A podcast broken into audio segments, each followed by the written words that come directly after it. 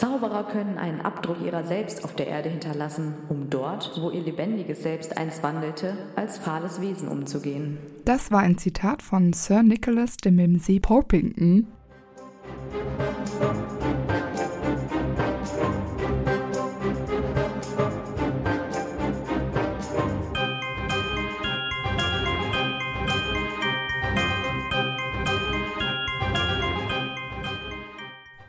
Hi, ich bin Amber. Und ich bin Antonia. Und wir sind die Schokofrösche. Und heute auf unserer Schokofroschkarte ist Sir Nicholas de Mimsey Porpington. Der zwischen 1401 und 1475 in England oder Irland geboren ist und gestorben ist er am 31. Oktober 1492. Wir kennen ihn als Hausgeist von Gryffindor oder besser gesagt als den fast kopflosen Nick. Nick ist eine ganz witzige Abkürzung, denn eine Definition von to nick ist sich leicht schneiden. Auch wenn äh, es bei ihm wahrscheinlich mehr war als nur ein leichter Schnitt bei dem Versuch, ihn zu köpfen, aber ist ja vielleicht eine kleine Anspielung. Und das Sir impliziert ja natürlich, dass er mal von einem britischen Monarchen zum Ritter geschlagen wurde. Hm. Das Bindewort in seinem Nachnamen D könnte für einen adligen Titel stehen, wie zum Beispiel auch was man im Deutschen so kennt, Fun, von oder so. Aber ich sag immer Poppington. Hast du noch was zu Mimsy Poppington? Nö, das ist einfach ein äh, schöner Name. Ein schöner Name. Als Geist ist Nick perlweiß und durchsichtig. Die Halskrause, die er trägt, versteckt äh, den Schnitt an seinem Hals er trägt Strumpfhosen, eine Reiterhose und einen Wams, manchmal auch noch so einen Waffenrock. Ja, es wundert mich mal ein bisschen, dass der irgendwie anscheinend seine Kleidung wechselt, weil er wird mal irgendwie mit einer Strumpfhose und dem Wams beschrieben und dann plötzlich wieder mit dem Waffenrock und irgendwie ist es, klingt für mich so, als würde er andere Dinge tragen, was ja als Geist eigentlich nicht möglich ist. Und einmal, glaube ich, trägt er auch so einen Federhut oder so. Genau, und der wird auch irgendwie nur einmal erwähnt. Genau. Ich finde es komisch, weil die maulende Möte hat ja auch immer noch die ähm, Schuluniform an. Genau. Wenn Geister ihre Kleidung wechseln könnten, könnte die sich ja auch altersgemäß auch einfach anders anziehen. Und ich glaube, der Mönch, klar, der sieht immer so aus. Aber auch der blutige Baron, ne? Ja, auch der blutige Baron, der hat immer seinen blutigen Umhang da an. Ja. Ja, also Nick ist einfach sehr wandelbar. Genau. Aber er ist auf jeden Fall immer sehr schick gekleidet und ähm, er spricht ja auch so ein hochgestochenes Englisch. Was ich mir noch gedacht habe, ist, dass seine Kleidung allerdings nicht wirklich zu der Zeit passt, in der er gelebt haben soll, weil diese Mode wurde erst im 16. Jahrhundert, also zu Zeiten von Königin Elisabeth I. modern.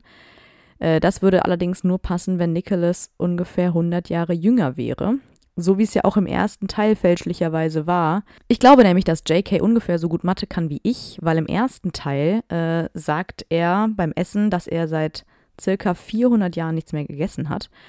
Aber im Jahr darauf hat er 500. Todestag. Und später wurde der Fehler dann auch verbessert, also in den neueren Ausgaben sagt er, er hat seit fast 500 Jahren nichts mehr gegessen. Dann habe ich auf jeden Fall eine alte Ausgabe, weil bei mir steht auch 400 Jahre. Bei mir steht auch 400. Er feiert trotzdem den 500. Genau, es ist halt im Buch da drauf. Genau. Deswegen ist ja da so ein Rechenfehler passiert ah, einfach. Ja, stimmt. Mhm. Ja, und seine Kleidung passt dementsprechend natürlich auch nicht zu seinen Lebzeiten oder er war einfach ein Trendsetter und war sein, seiner Zeit 100 Jahre voraus. Ja.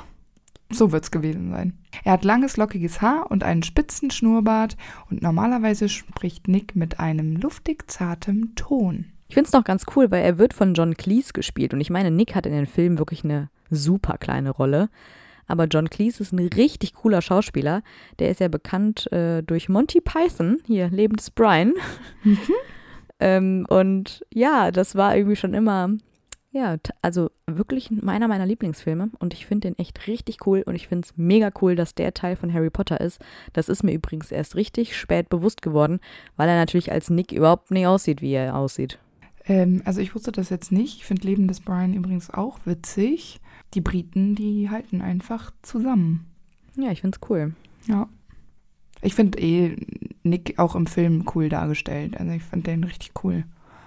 Seinen Zauberstab kennen wir leider nicht. Und bei seinem Patronus weiß ich nicht, ob diese Magie äh, 1400 irgendwas schon so verwendet hm. worden ist.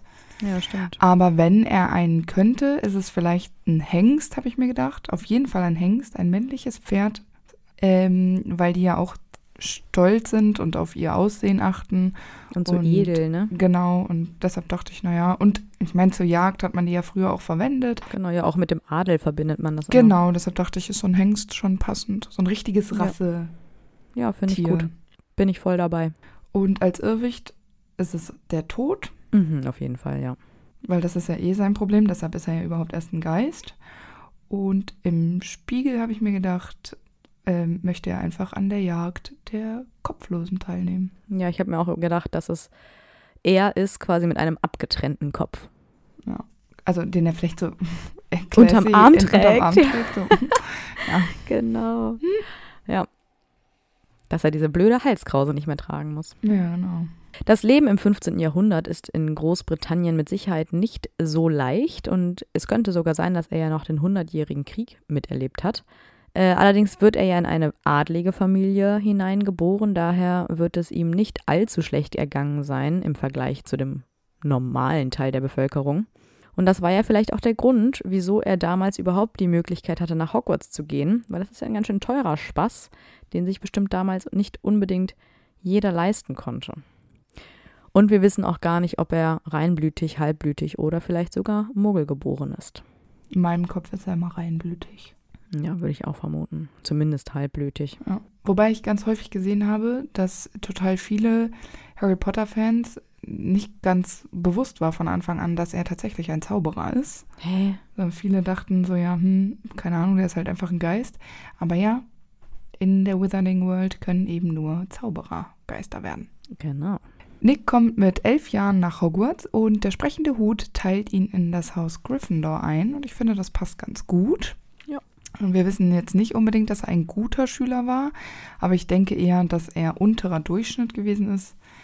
Äh, Was ich mir aber gut vorstellen kann, ist, dass er gern sich mit vielen seiner Mitschüler äh, umgeben hat und auch gern Geschichten erzählt hat, wahre und unwahre, um so ein bisschen im Mittelpunkt zu stehen. Mhm. Ja, so ein kleiner Poser irgendwie, ne? Ja, genau. Ich habe mir auch noch gedacht, dass es vielleicht familiär gesehen schon einen kleinen Druck auch gab, dass er passable Noten wenigstens hat, ähm, weil sie ihm das ja eben auch ermöglicht haben, äh, auf diese Schule zu gehen. Aber äh, er soll ja auf jeden Fall nicht so gut in Zauberkunst gewesen sein, deswegen äh, wird ihm das nicht leicht gefallen sein da. Ja, deshalb dachte ich eher, vielleicht hat er sich, woll, vielleicht hat er auch einfach einen anderen Fokus gehabt. Ja, das denke ich auch. Ja, also ist ja nicht jeder, der nach Hogwarts geht, hat richtig Bock da zu lernen. Und für manche Fächer muss man halt wirklich was tun. Wenn er lieber sich unterhalten hat und erklärt hat, was für ein toller Kerl er ist, dann ähm, vielleicht hatte der auch so äh, Liebeleien Mhm. mit anderen Mitschülern. Ich habe mir nämlich auch gedacht, ich finde das, das Bild eigentlich ganz lustig, weil ich meine, es sahen dann ja alle mittelalterlich aus. Ja, ich meine, ähm, Ja.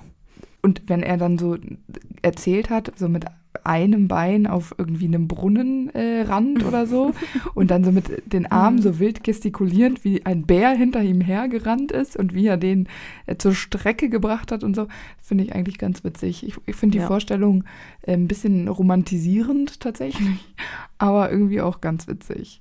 Das stimmt, ja. Nee, kann ich mir auch gut vorstellen. Nick war ja Muggeln gegenüber sehr offen und das zieht sich auch nach seiner Hogwarts-Zeit wieder durch sein Leben, weil irgendwann wird er ja zum Ritter geschlagen und er wird ein Höfling im Hofstaat von König Henry VII. Das ist ja schon eine recht hohe Position und für damalige Zeiten sehr ungewöhnlich, dass ein Zauberer in diese Muggelwelt zurückkehrt, weil es eigentlich eine Zeit sein dürfte, wo sich die Zauberer und die Muggel nicht unbedingt gut verstehen. Und die Zauberer sich ja eigentlich in der Regel eher immer von den Muggeln distanziert haben.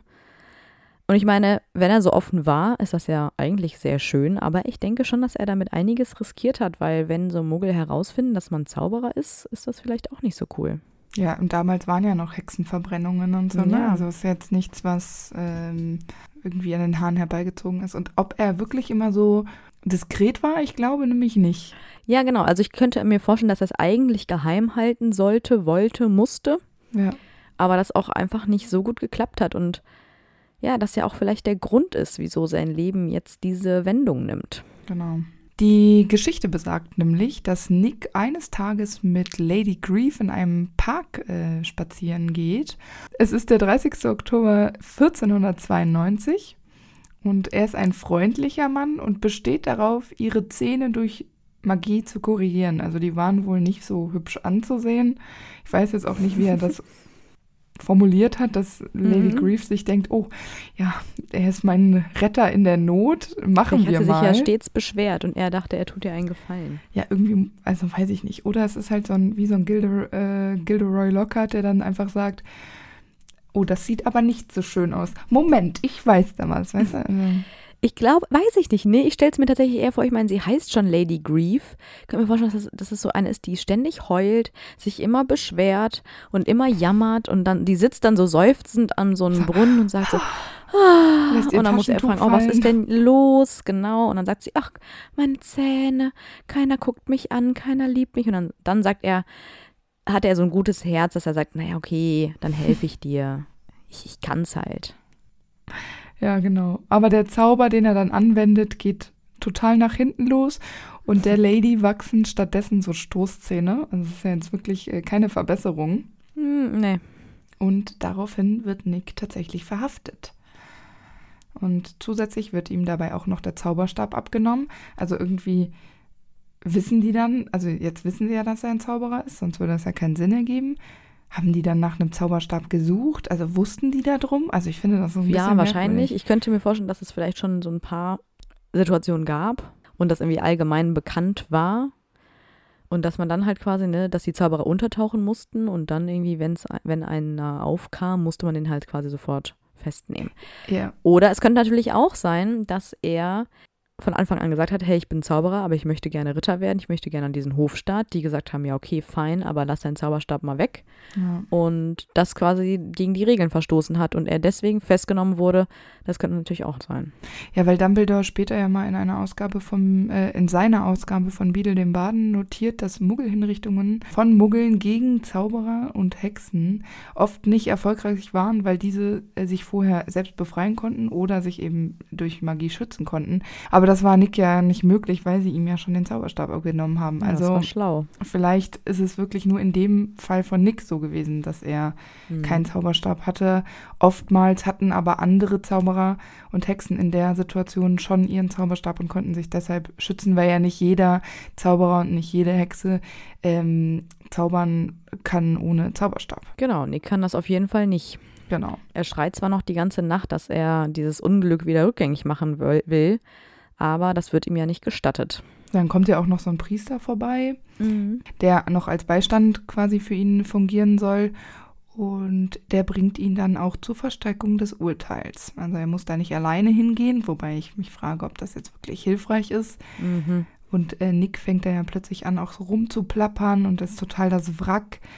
Ähm, wahrscheinlich einfach aus Todesangst. Not, ja, genau. Ja, und am folgenden Tag soll seine Köpfung stattfinden und er muss sich dann hinknien. Allerdings ist die Axt des Vollstreckers schon stumpf, wahrscheinlich weil einige andere schon vor ihm geköpft wurden und der Stein zum Schleifen leider gerade nicht auffindbar war. Ja klar, gibt ja nur den einen. Ja, genau. Es brauchte auf jeden Fall 45 Schläge, um Sir Nicholas zu töten. Wie schrecklich. Ich meine, der Arme muss vollgelitten haben, richtiges Gemetzel. Also, das ist wirklich abartig, wenn man sich das mal vorstellt. Ja. Ja, und trotz allem ist sein Kopf eben dabei nur fast abgetrennt worden und hängt so quasi noch am seidenen Faden. In meiner Ausgabe sind es übrigens 40 Ab Axthiebe. Im Internet habe ich über über 45 gelesen. Echt? Hm. Ja. Auch da wieder eine Ungereimtheit. Ja. Ja, wobei das ist ja jetzt wirklich ein Mini, das macht ja, Ja, kaum stimmt. Unterschied. Also wenn da jetzt 15 und 45 stehen würde, okay. Vielleicht Aber- hat irgendein Pathologe gesagt, ah, also 40 ginge noch, dass der Kopf dann nicht abgetrennt ist, aber bei 45, da, 45, äh, da müsste es eigentlich schon bei einer stumpfen das. selbst auch funktioniert haben. Weil Nick nach eigener Aussage Angst vor dem Tod hat, zieht er auch nicht weiter ins Jenseits oder wohin man dann auch kommt, sondern zieht es vor, als Geist im Gryffindor-Turm die Ewigkeit zu verbringen. Und so wird Nick dann Hausgeist für Gryffindor und ist immer froh, wenn er den Schülern helfen kann oder sie darauf aufmerksam machen kann, wenn sie zu spät dran sind.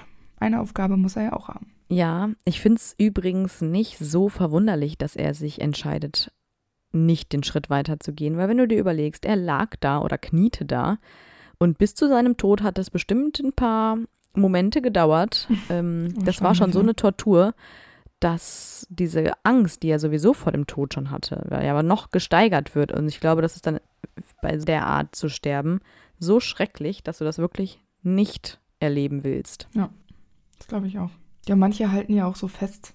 Also äh, vielleicht hatte er auch irgendwie noch das Gefühl, dass er nicht alles erledigen äh, hat können, was er sich vorgenommen hat, oder dass er einfach unzufrieden war. Ich meine, mit dem Ausgang ne, seines Lebens ja. Kann man jetzt wirklich nicht zufrieden sein, würde ich sagen. Und dann äh, kann man einfach nicht loslassen und dann wird man eben ein Geist. Er wollte die Zähne noch äh, korrigieren. Ja, das war sein größter Traum. Ja, aber in Hogwarts bekommt er ja recht schnell den Spitznamen fast kopfloser Nick, ähm, was natürlich überhaupt nicht schön für ihn ist. Er besteht ja eigentlich auch darauf, dass man ihn bei seinem vollen Namen nennt. Poppington. Wobei dieser ja auch echt, äh, ja, gar nicht mal so leicht ist. da kann ich verstehen, dass die Schüler sich da manchmal aushelfen. In dem Jahr, in dem der berühmte Harry Potter nach Hogwarts kommt, streiten die Hausgeister darüber, ob Peeves an dem Willkommensfest teilnehmen darf. Und für alle zur Erinnerung, Peeves ist der Poltergeist, der immer nur Unsinn macht und im Prinzip nur stören will. Und ähm, der kommt nämlich im Film nicht vor, aber es gibt eine Folge von ihm bei uns, für die, die es noch nicht gehört haben. Es gibt berechtigte Einwände dazu, dass äh, Peeves nicht an den Festlichkeiten teilnehmen sollte. Und Nick ist nämlich der Ansicht, dass Peeves die Hogwarts-Geister durch sein schlechtes Benehmen in einen schlechten Ruf einhandeln würde und deshalb nicht teilnehmen darf. Außerdem ist äh, Peeves auch in Nicks Augen gar kein richtiger Geist. Ja, der ist halt ein Poltergeist, ne? Ist ja auch kein richtiger Geist, da hat Ja. Nick schon recht. Aber Ja. der fette Mönch möchte Peeves ja unbedingt noch eine Chance geben und deswegen kommen die da nicht auf einen Nenner. Und während sie das besprechen, gleiten die beiden Geister durch den Raum, in dem die neuen Erstklässler gerade warten, auf ihre Einteilung. Und Nick ist dann ganz überrascht, sie dort zu sehen. Aber ich denke ihm immer so, nach fast 500 Jahren sollte er diesen Ja. Rhythmus langsam kennen und wissen, dass die Schüler da warten müssen. Naja, er müsste es ja auch wissen, weil er ja weiß, es ist jetzt hier Willkommensfest. Naja, irgendwo müssen die Erstklässler ja sein. Also ich meine, die Willkommensfesten ja nicht einfach nur so, ja. Da ist ja mit Zeremonie. Ja, der ist vielleicht einfach mit der Zeit ein bisschen verplant. Wahrscheinlich. Ähm, während des Willkommensfests, also jetzt schon nach der Zeremonie, tätschelt Nick dann auch Harrys Arm, nachdem dieser in das Haus Gryffindor einsortiert worden ist. Und für Harry ist die Berührung sehr unangenehm. Er beschreibt das so ein bisschen so, als hätte er, ähm, als hätte er seinen Arm ganz plötzlich in einen Eimer voll kaltem Wasser getaucht. Und äh, das ist ziemlich crazy. Genau, aber ich finde es ja eigentlich ganz süß, dass er sich dazusetzt, Ja, genau. ähm, weil jetzt startet ja das Festessen, obwohl er ja auch nichts essen kann. Und er stellt sich natürlich auch den neuen Schülern vor und präsentiert dann auch seinen losen Kopf, weil Seamus sich wundert, wie man denn fast kopflos sein kann. Und ich meine, das Thema ist ihm ja nicht sonderlich angenehm, aber er freut sich dann doch über diese verdutzten Gesichter der Schüler, als sie eben seinen Kopf rumhängen sehen. Ja, und als er seinen Kopf dann wieder richtig äh, auf seinen Hals buxiert hat quasi, äh, motiviert er die Schüler auch direkt, sich anzustrengen und den Hauspokal zu gewinnen. Also da hat er so einen richtigen Kampfgeist. Ja, ich meine, das äh, ist ja auch vielleicht ganz ähnlich, weil ich meine, McGonagall und Snape haben diese Rivalität ja auch. Ja, genau. Und offenbar ist ja der blutige Baron da ganz auf einer ähnlichen Schiene, weil er ja Nick auch ständig ärgert wegen der Niederlagen, die Gryffindor in den letzten Jahren einstecken musste. Also, das ist halt eben dieser Stress. Genau, es sind nämlich schon sechs Jahre in Folge. Und äh, er sagt dann noch, dass der blutige Baron langsam unerträglich wird. Also der reibt es ihm mal wahrscheinlich auch richtig Ja, schön eben. unter die Nase immer. Ja, und so wird das, wie gesagt, Snape auch bei McGonagall machen. Das ist halt so das Ding zwischen diesen Häusern. Tja, ja. Es wundert mich ein bisschen, weil, obwohl er und der blutige Baron ja eigentlich schon sehr lange gemeinsam in Hogwarts sind, hat er ihn nie gefragt, wieso der blutige Baron Blut auf seinem Gewand hat, obwohl das sein Name ist. Aber ich könnte mir vorstellen, er redet einfach zu gern über seinen eigenen Tod, ja. als dass er sich für den der anderen äh, interessiert. Und der Baron und er haben ja vielleicht auch nicht das super beste Verhältnis. Das glaube ich auch nicht. Aber man könnte doch mal bei so einem Plausch einfach mal aus Interesse nachfragen. Einfach so. Jetzt ist der Zug wahrscheinlich abgefahren, jetzt nach 500 Jahren fragst du es auch nicht mehr. Aber so in den ersten 100 hätte er erstmal machen können. Nee. Na, er könnte aber die Schüler fragen. Hätte ihr zu Harry hingehen können. Harry, kannst du mal den blutigen Baron bitte fragen, warum der so viel Blut auf dem Gewand hat? Aber am Ende des Schuljahres hat Nick ja sein wohlverdienten Erfolg, denn sein Haus gewinnt den Hauspokal mit Dumbledores Hilfe. Aber jetzt ist er derjenige, der das dem blutigen Baron wahrscheinlich unter die Nase reibt. Wahrscheinlich schon, ja. Wenn, wann immer sie sich auf den Gängen sehen. Im nächsten Schuljahr hat Nick seinen 500. Todestag und dafür versucht er wahrscheinlich erneut und zum mehrfachten Mal, sagt man das so, ähm, sich für die Jagd der Kopflosen zu bewerben. Allerdings wird seine Anfrage von Sir Patrick Delaney Potmore abgelehnt. Warum sind die eigentlich alle Sirs und alle haben so komische Doppelnamen? Naja, weil eben nur Mitglieder akzeptiert werden, deren Kopf komplett losgelöst vom Körper ist, aber da Nicks Kopf ja noch gerade so an seinem Hals hängt, hat er eben keine Chance. Zwei Zentimeter fehlen, sagt er. Ja. Die Absage bekommt er ja per Brief. Das ist so ein Geisterbrief, der durchsichtig mhm. ist. Das finde ich ein bisschen crazy, weil wie verschickt man sowas? Wie kam das an? Wie schreibt man auf sowas? Und warum das haben sie nur Briefe? Genial. Warum haben sie nicht noch Möbel und Betten und ja, das äh, ist richtig so verrückt. Geisterwohnungen, wenn es Briefe ja. gibt? Oder Haustiere? Und kann Nick seinen Hut auch wirklich absetzen und wieder aufsetzen? Weil er, einmal schwenkt er den ja so. Weil, und in der Szene jetzt hier, das habe ich äh, zufällig hier stehen, trägt er nämlich auch diesen Federhut mit der, mit der Halskrause und dem Waffenrock. Also da hängen dann ja. wahrscheinlich so Waffen mit dran. Das hatte er ja vorher nicht so an. Ja, genau. Das meine ich ja. Ja. Es ist alles verwirrend. Es ist wirklich. Aber von diesen großen Sorgen erzählt er eben Harry, als dieser einmal von einem sehr verregneten Quidditch-Training kommt. Und Harry stimmt ihm natürlich auch zu. Ich meine, was soll er auch machen? Er muss da natürlich für Nick Partei ergreifen. Auch wenn es ja Quatsch ist, weil wenn das eine Kopflosenjagd ist, dann hat er da einfach auch nichts verloren, weil er ist nicht kopflos. Ja, das stimmt. Und äh, Nick fällt auch auf, dass Harry sich wohl Gedanken über etwas macht, weil Harry grübelt ja darüber nach, äh, dass das Slytherin-Team durch Malfoy jetzt diese neuen Besen bekommen hat mhm. und fragt Nick dann ganz gerade heraus, wo Harry umsonst sieben neue Besen herbekommen würde.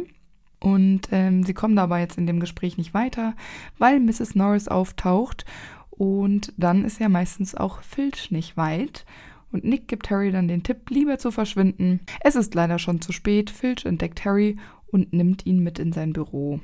Genau, er möchte natürlich Harry eine Strafe verpassen. Allerdings kommt Nick Harry dann zu Hilfe, denn er überredet Peeves, das Verschwindekabinett umzustoßen, damit Filch abgelenkt ist, sodass Harry dann eben abhauen kann, ohne eine Strafe zu bekommen. Nick lädt dann Harry zu seiner Party ein, in der Hoffnung, dass Harry ähm, als so ein besonderer Gast dazu beiträgt, dass Patrick ihn doch zur kopflosen Jagd lässt. Und weil Harry Nick wiederum so dankbar ist, sagt er dann auch zu, dass er kommt. Aber Harry denkt auch gar nicht drüber nach. Er sagt einfach sofort ja, zu. Genau. Bisschen überfordert wahrscheinlich in der Situation. Ja. Schade, dass es da keinen Geisterbrief als Einladung gab. Ja, das stimmt. Später im Kerker, der mit schwarzen, dünnen Kerzen beleuchtet ist, die hellblaue Flammen tragen, was ich irgendwie crazy finde, weil die auch so durchsichtig sind und das ist nicht so ein warmer Schein, sondern so mhm. sehr kalt. Und äh, Nick heißt dann die drei Schüler voller angemessener Trauer willkommen, weil es ist ja eine T Todestagsfeier, da bist du ja nicht super happy.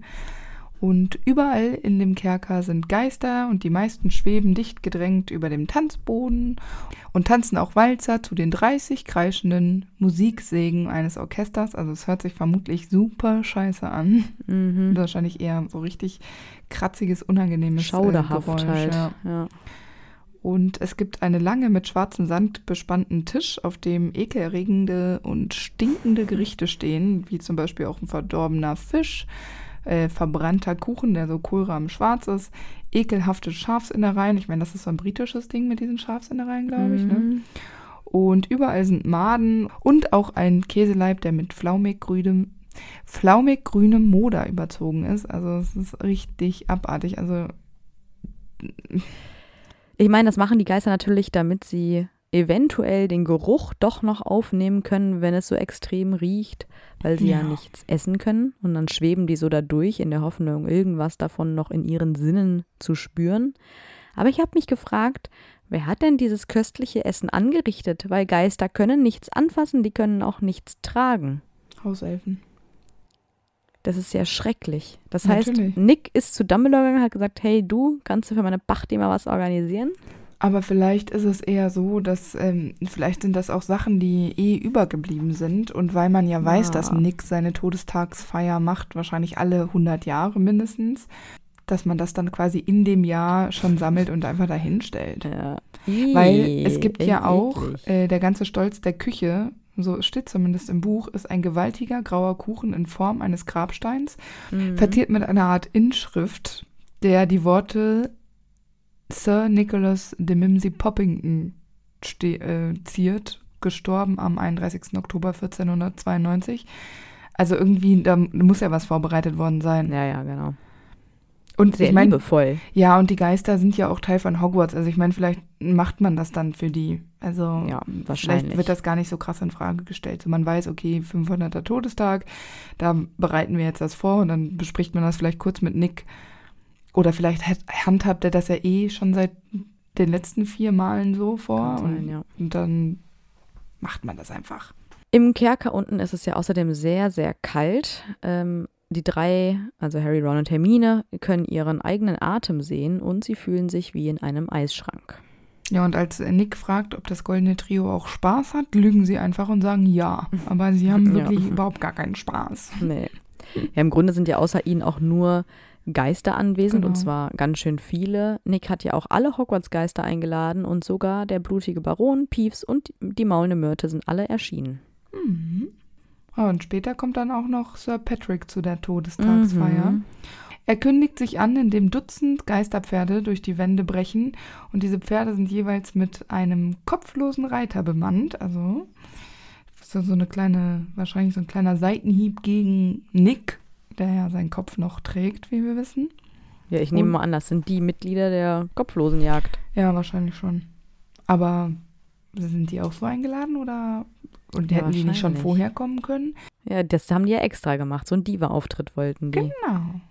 Um, aber wahrscheinlich schon auch um ein bisschen um Nick zu ärgern und äh, Ja, ihm zu zeigen, wo der Kopf hängt. Wahrscheinlich. Ja, weil Nick wollte nämlich eigentlich gerade seine Rede halten, aber natürlich ziehen jetzt die Neuankömmlinge die gesamte Aufmerksamkeit auf sich, weil sie fangen dann ja auch noch an, mit ihren Köpfen Hockey zu spielen. Und ich glaube, ich habe es schon mal erzählt, das war früher, da war ich in der zweiten Klasse oder so, der schlimmste Teil in den Büchern. Und danach habe ich erstmal gesagt, ich möchte den Scheiß nicht mehr lesen, weil ich das so schlimm fand. Es ist auch ekelhaft. Und es war gruselig. Und ich habe damals selber noch Hockey gespielt. Das fand ich irgendwie dann abstoßend. Stimmt, du hast ja mal Hockey gespielt. Ja. Äh, Sir Patrick fällt natürlich auch auf, dass Lebende anwesend sind und richtet dann auch das Wort an Harry. Und äh, Harry versucht, wie er versprochen hat, äh, zwar Patrick zu erzählen, dass Nick furchteinflößend ist, aber Sir Patrick glaubt ihm natürlich nicht und äh, das Ganze ist ein bisschen unangenehm, das Gespräch. Ja, ich finde es ein bisschen fies, weil er macht sich irgendwie so lustig und äh, sagt dann nochmal, ja, hier, Nick, aber dann, du bist ja nicht kopflos, deswegen kannst du nicht Teil von uns werden und so. Und Nick fühlt sich ja wirklich angegriffen. Mhm. Ich meine, der Arme, das ist sein Todestag und dann fühlt er sich auch noch so beschämt und er bekommt überhaupt nicht diese Aufmerksamkeit, die er sich gewünscht hat. Und es wird ja dann wahrscheinlich auch nicht besser, als Harry, Ron und Hermine die Party letztendlich verlassen. Also ich glaube, für Nick war der Abend ein richtiger, richtiges Fiasko. Würde ich auch sagen. Äh, später in dem Schuljahr wird Nick dann auch noch Opfer des Basilisken und wird versteinert. Ja, ich meine, er hat Glück, er ist halt eben schon tot, deswegen kann er nicht nochmal sterben, weil er blickt dem Monster ja direkt in die Augen. Anders als Justin Finch Fletchley, der ja mit Nick da im Gang ist. Der hat wiederum Glück, weil er durch Nick das Monster sieht. Deswegen wird er ebenfalls nur versteinert. Man könnte also sagen, Nick hat ihm das Leben gerettet, mehr oder Ja. weniger. Genau. Aber da die Lehrer Nick ja nicht tragen können und auch nicht bewegen können, zaubert McGonagall dann einen Föhn herbei und sie beauftragt Ernie Macmillan, Nick damit in den Krankenflügel zu föhnen. Föhnen. Und dann denke ich mir so, warum ausgerechnet Ernie? Der ist in der zweiten Klasse und gerade wurde einer seiner besten Freunde versteinert. Und dann sagt McGonagall so, hier, nimm mal, mach den Geist mal weg. Ja, vor allem, aber es ist doch nicht so ein richtiger Föhn, das müsste doch irgendwie nur so ein Wind sein. Ja, ich weiß auch nicht. ist doch kein Ja, Elektrogerät, was Nee, da- natürlich mit Strom. Irgendwie Wo ganz ist hier das komisch. Verlängerungskabel Filch? Oh Gott. In diesem versteinerten Zustand ist Nick übrigens mit so schwarzem Rauch gefüllt. aber er hat ebenso wie alle anderen Opfer den Ausdruck des Entsetzens auf dem Gesicht. Ja, weil das Monster, also der Basilisk, eben so furchteinflößend ist. Mhm. Aber auch Nick kann ja von der Versteinerung mit dem Trank der Alraun befreit werden. Keine Ahnung, wie die das gemacht haben, weil er kann ja nichts zu sich nehmen, er kann nichts trinken. Also, äh, ich habe eine Theorie gelesen, dass man quasi einen dampfenden Kessel dieses Trankes ähm, Mhm. an ihn herangeführt hat und dann quasi seine Geistergestalt diesen Trankdampf aufgenommen hat und die Versteinerung sich dadurch gelöst hat. Hört sich gut an. Ich habe mir was Banaleres gedacht. Ich dachte irgendwie, man tunkt den dann da irgendwie rein oder schüttet das über ihn drüber oder so. Also man föhnt ihn dann da rein. Ja, genau, man föhnt ihn so.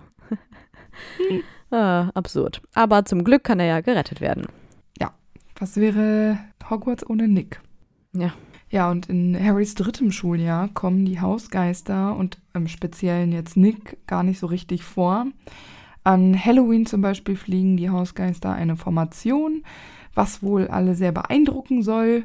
Und anlässlich seines 501. Todestags stellt Nick seine Enthauptung nach, was er, also dieses Event an sich, ebenfalls als Erfolg verbucht und sich denkt, das ist jetzt eine richtig coole Sache, die er da gemacht hat. Das stimmt. Aber leider wird ja der Abend überschattet, weil Sirius Black die fette Dame angreift, um in den Gryffindor-Gemeinschaftsraum zu gelangen. Also, wenn man an den Abend zurückdenkt, dann wahrscheinlich später nicht mehr an seine tolle Performance.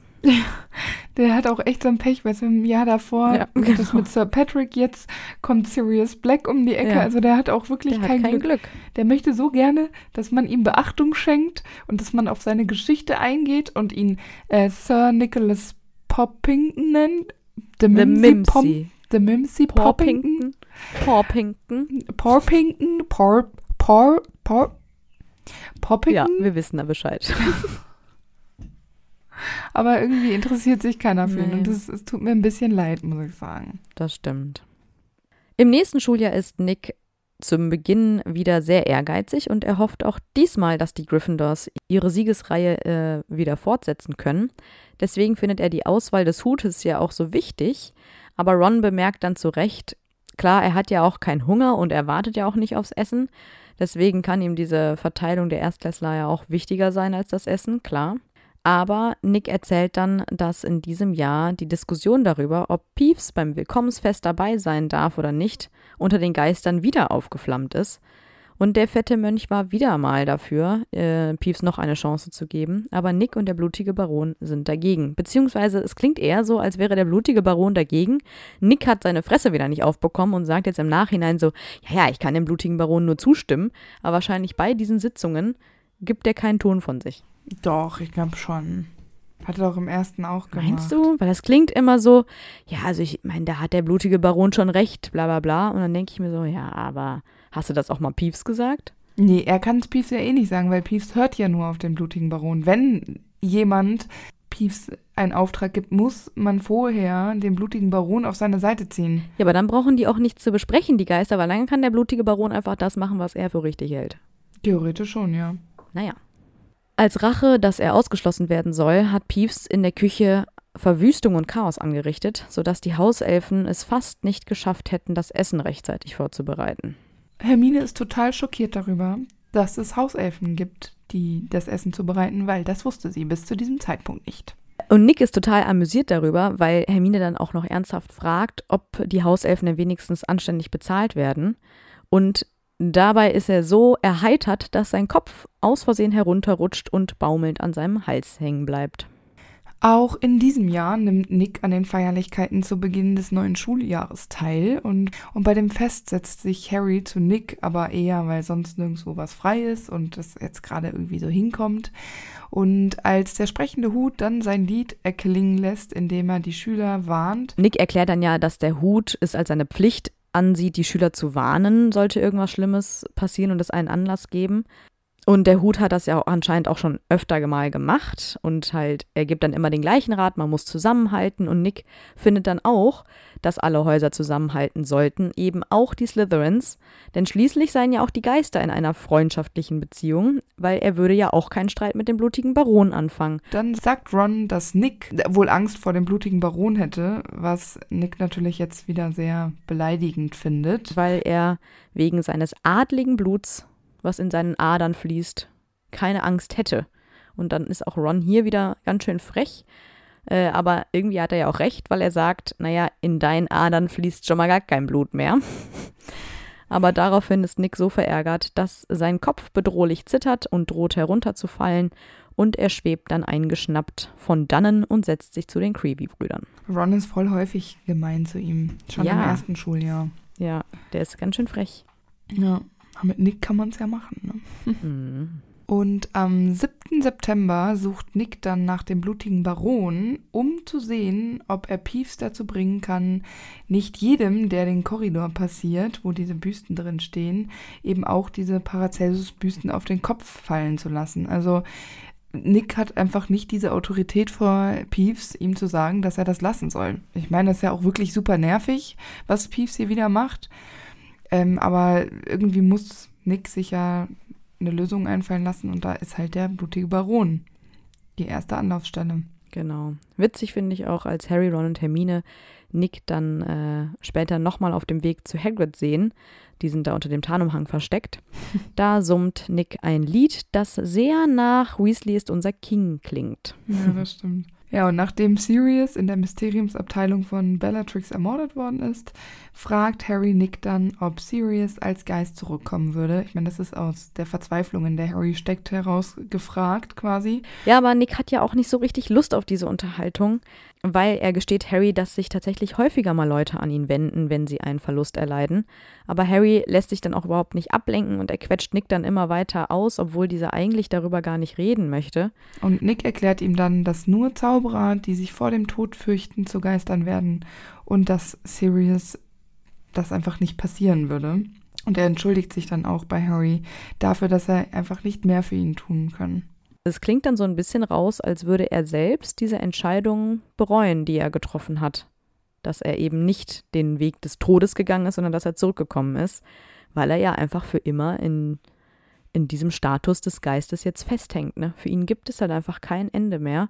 Naja, nach 500 Jahren bist es vielleicht auch wirklich leid. Und Genau. ich meine, ich, kann das schon verstehen, wenn du so verzweifelt bist wie Harry, wenn du so einen krassen Verlust erlitten hast, dann hast du einen Hausgeist, der, da willst du vielleicht nachfragen. Also, also bei Nick ist halt immer so ein bisschen an sich, ist, ich habe nicht viel Kritik an Nick, äh, es ist, ist gut so wie er ist, aber ich gerade in dieser Situation finde ich, als Hausgeist müsstest du ein bisschen empathischer sein. Es kann ja kein Schüler da was für, dass er schon seit 500 Jahren da rumspukt und dass er vielleicht einfach diese Aufgabe der Aufklärung irgendwie ernst nimmt und den Schmerz ernst nimmt. Er, er leidet ja nach wie vor auch an seiner Art des Todes. Also Ja, und vor allem, wenn er das eh schon ahnt und aus Vergangenheit ja auch kennt, dass Leute ihn darauf ansprechen, dann Harry so aus dem Weg zu gehen und er sagt dann auch noch so wie es, ah, Harry hat das nicht Zeit bis nach dem Essen und so. Und Harry sagt so, nee, bitte lass uns jetzt reden. Das finde ich echt ganz schön fies, dass er Harry da so Ja, ausweicht. ich auch. Ähm, es zeigt nicht sonderlich Mut und Charakterstärke, muss man schon sagen. Ja, aber das ist ja immer so ein bisschen dieses, dieses Problem, was Nick hat, der ja immer eher so in Richtung Ruhm strebt und Mm, dass er ja, wirklich genau. denkt, er wäre so richtig ein toller Kerl. Ja, und vor allem auch, dass jeder ihn äh, mögen soll. Genau, die, aber dieses Feingefühl, was Gryffindors ja häufiger mal fehlt, Mhm. das Ja, fehlt ihm stimmt. halt auch. Und Ja. gerade bei Harry, der ja dann doch ein besondererer Schul Schüler ist als vielleicht, keine Ahnung, jemand anders, ein Seamus Finnegan, Mm. da finde ich, da hätte er jetzt wirklich mal ein bisschen taktvoller sein können. Stimmt. Mein, und Harry hat ja wirklich vorher schon total viel verloren. Ähm, jetzt seinen Paten zu verlieren, ist wirklich ein krasser Verlust. Und als Hausgeist, finde ich, kann man da wirklich mal ein bisschen Seel, äh, Sorgearbeit leisten. Da bricht er sich auch kein Zacken aus der Krone. Nee, und vor allem, anstatt dass er ihn dann irgendwie noch tröstet, weil Harry ist ja ganz sichtlich enttäuscht über diese Antwort, Genau. verschwindet er einfach zum Fest Ja. und lässt Harry dann Ein alleine. bisschen arschig. Ja. Es gibt dann äh, noch einen ganz witzigen Wortwitz, der allerdings in der deutschen Übersetzung komplett verloren geht, weil er sagt zu Harry, ach, du bist auch spät zur Party, weil ja wieder dieses Abschlussessen ist. Ähm, und dann sagt er so, ach, genau wie ich, aber in einem an, ganz anderen Sinn. Und das ergibt halt einfach keinen Sinn im Deutschen, weil, hey, was für ein anderer Sinn von zu spät kommen soll es denn noch geben? Aber im Englischen macht das Sinn, weil man sagt late auch zu Verstorbenen. Also zum Beispiel my late wife ist meine verstorbene Frau. Und dann äh, macht es Sinn, wenn er sagt, ah, du bist late zum Fest, ah, ich bin auch late, aber er ist halt verstorben, late. Ja, mm, Ja. Also deswegen verstehe ich diese Übersetzung nicht, weil da hätte man sich irgendwas anderes äh, überlegen müssen. Ja, man hätte ja auch überhaupt gar keinen Wortwitz, Wortwitz versuchen müssen. Man hätte es ja auch einfach lassen können. Ja. Im kommenden Schuljahr gibt es natürlich auch wieder ein Willkommensfest. Zudem kommt Harry natürlich ein bisschen zu spät, weil er im Zug ja aufgehalten wurde. Aber äh, beim Essen verrät Nick ihm dann, dass auch unter den Geistern viel über Harry und Voldemort gesprochen wird. Und er ist ja auch ein bisschen stolz, weil er jetzt eine Autorität in Sachen Potter ist. Weil die beiden ja total gut befreundet sind, wie er allen Geistern immer erzählt. Und gleichzeitig sagt Nick aber auch, dass äh, er den anderen ganz klar gemacht hat, dass er Harry nicht mit Fragen löchern wird und Harry sowieso ja wüsste, dass er Nick blind vertrauen kann, denn schließlich würde Nick eher sterben, als sein Vertrauen zu Mhm. missbrauchen. Ja, Und dann auch hier wieder ein klassischer Ron-Spruch, der sagt, yo, das bedeutet eigentlich gar nichts, weil du bist eh schon das würde tot. ich auch sagen. Aber ich finde, da spielt sich Ja. äh, Nick auch ein bisschen auf. Ja, also Best Total. Friends Forever Totaler waren die schon mal wieder. eh noch nie. Ja, Vor allem nach der letzten Unterhaltung, die sie hatten, finde ich das ganz schön anmaßend. genau. Und in der Situation, in der äh, Nick beweisen hätte können, dass er ein Freund für Harry ist, hat das halt leider total verkackt, weil er einfach nur zu Genau. diesem bescheuerten Fest wollte, wo er eh nichts essen kann. Ja, also Und dann sagt er das ja auch eigentlich nur, um Harry zu, zu zeigen, so von wegen, ja, ja, ich verrate nichts, also du kannst ruhig mir jederzeit alle Informationen geben. Und natürlich würde er es weiter verraten, Ne, einfach um den klar. anderen Geistern dann wiederum zu zeigen, wie close er mit Harry Ja. ist. Also, ach, ganz schrecklich. Aber äh, geil ist dann auch, dass er zu Ron dann sagt, äh, dass Ron das Feingefühl einer stumpfen Axt hat und er zischt dann auch wieder beleidigt ab. Das ist ja auch wieder ganz witzig, weil es ja auch Bezug nimmt zu seinem eigenen Tod. Mit Äxten kennt er sich ja aus. Ja, und äh, ich würde sagen, dass nach jeder Unterhaltung mit Ron zieht Nick beleidigt von dannen. Wie so eine Ja, Leberwurst. also Ja, so wirklich äh, auffällig. aber diese Sprüche, die er sagt, weil er dann irgendwann sagt er auch noch mal so, ja, man wird ja wohl auch noch mal eine Redenswendung benutzen dürfen, auch wenn man tot ist. Ja, aber das ist, kommt halt schon komisch rüber, wenn du sagst, ja, ich würde eher sterben, als was über Harry zu verraten. Ja, Ja. okay. Ja, und später in dem Jahr wird Nick dann äh, vom blutigen Baron darüber unterrichtet, dass er Dumbledore gesehen habe, der ja zuvor auf einer Horcrux-Mission war. Und Nick erzählt das natürlich dann auch direkt Harry weiter. So viel zum Thema Dichthalten, ne? Genau, aber dafür weiß dann Harry natürlich, dass Dumbledore zurück ist. Natürlich ist Nick dann auch später auf Dumbledores Beerdigung, genau wie alle anderen Geister, und er erweist dem ehemaligen Schulleiter die letzte Ehre. Sind ja auch beides Gryffindors, ne? Nachdem Voldemort das Ministerium übernommen hat und Snape Schulleiter von Hogwarts wird, bin ich mir sicher, dass Nick ebenso wie die anderen Hauslehrer versucht haben wird, den groben Schaden für die Schüler so gering wie möglich zu halten, der ja von den Carrows ausgeht. Ich meine, als Geist hast du da jetzt nicht so viel Kraft wie als Lehrer, wie eine McGonagall zum Beispiel. Aber vielleicht hat Nick dann tatsächlich mal ein paar tröstende Worte über für Erstklässler oder dass sie irgendwie Gänge kontrollieren und schauen, ähm, wo kann wer hergehen, wie kann man. ne, Ja, das glaube ich also eher. eher so Spionagesachen. Genau, dass sie versucht haben, die Schüler so durch die Gänge zu lotsen, dass sie eben nicht den Carrows zufällig begegnen und sie vielleicht auch ein bisschen ähm, von irgendwelchen Strafen fernzuhalten, wie er das jetzt damals auch bei Harry und Filch gemacht hat. Genau, das denke ich auch. Die Geister bleiben ja auch bei dem Gewusel vor der Schlacht äh, in Hogwarts äh, im Schloss und sie helfen vermut vermutlich auch dabei, die Jüngeren zu evakuieren. Und als Harry Nick dabei sieht, ruft er ihn und Nick freut sich total, Harry zu sehen. Äh, er möchte sogar dann Harrys Hände ergreifen, aber es fühlt sich für Harry abermals wieder nur so an, als wären sie in Eiswasser gehalten worden. Ähm, und Harry möchte dann natürlich äh, Nicks Hilfe und der freut sich, weil er denkt, oh, er kann Harry Potter helfen. Aber Harry muss eigentlich nur wissen, wer der Geist von Ravenclaw ist. Und es ist schon ein bisschen traurig, dass Harry das gar nicht weiß, weil wir kennen die anderen Hausgeister schon seit dem ersten Buch. Mhm.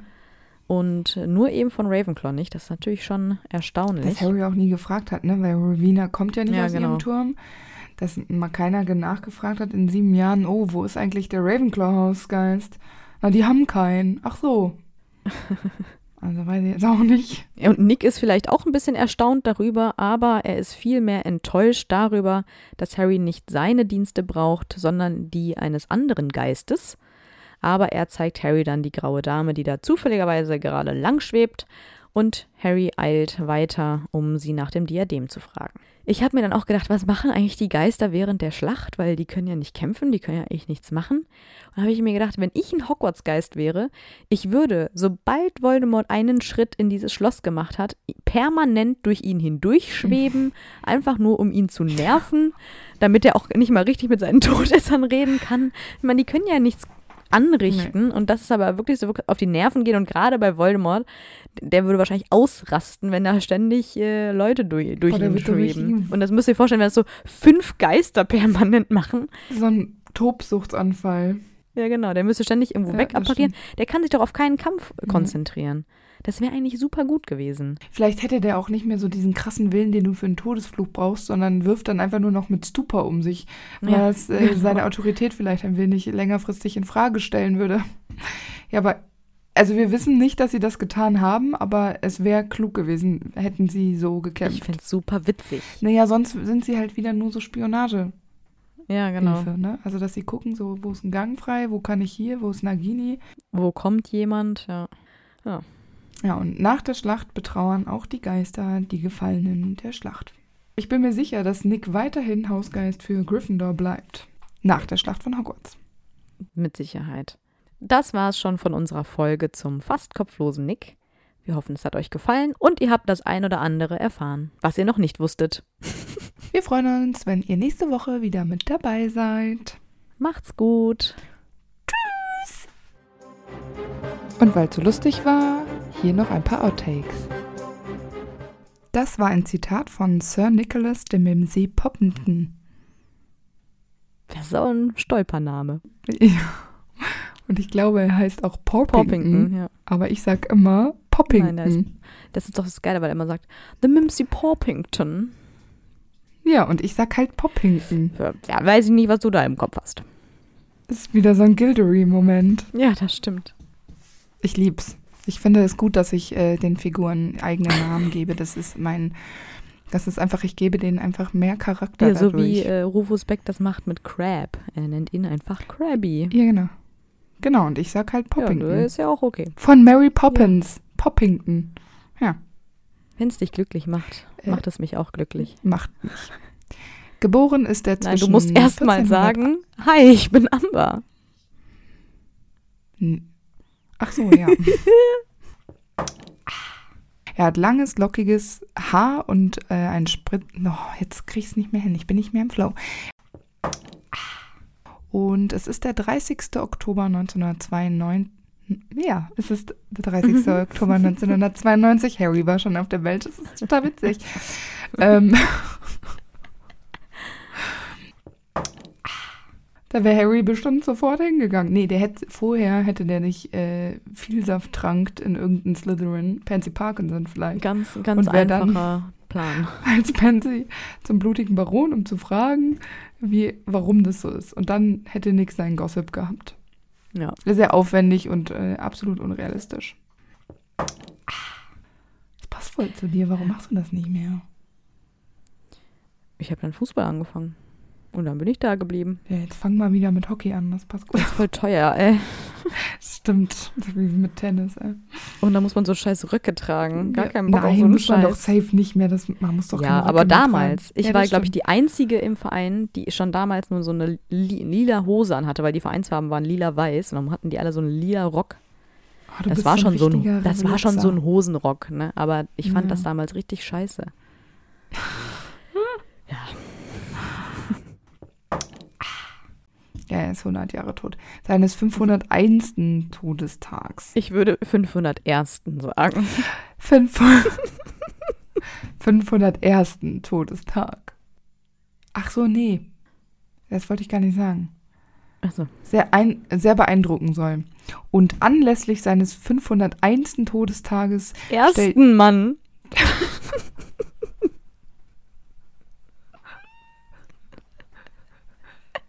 Manchmal bin ich auch einfach so bekloppt. Und anlässlich seines 500 Ersten. ersten. Jetzt muss ich so nachdenken. Ich bin hart verwirrt. Okay. Oh, ich musste nur kurz ähm, Kotzen. aufstoßen.